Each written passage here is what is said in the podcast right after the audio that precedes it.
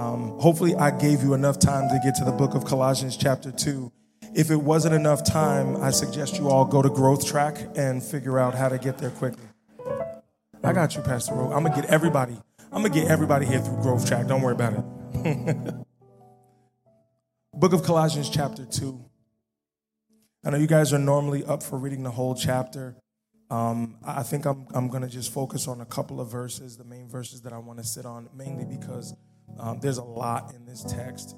Um, and, and so I want to read it very quickly, pray, and then get into the word. I believe God has something powerful for y'all today. Amen. How many of y'all are hungry and ready for the word? Colossians chapter 2, verse 6. When you have it, say amen.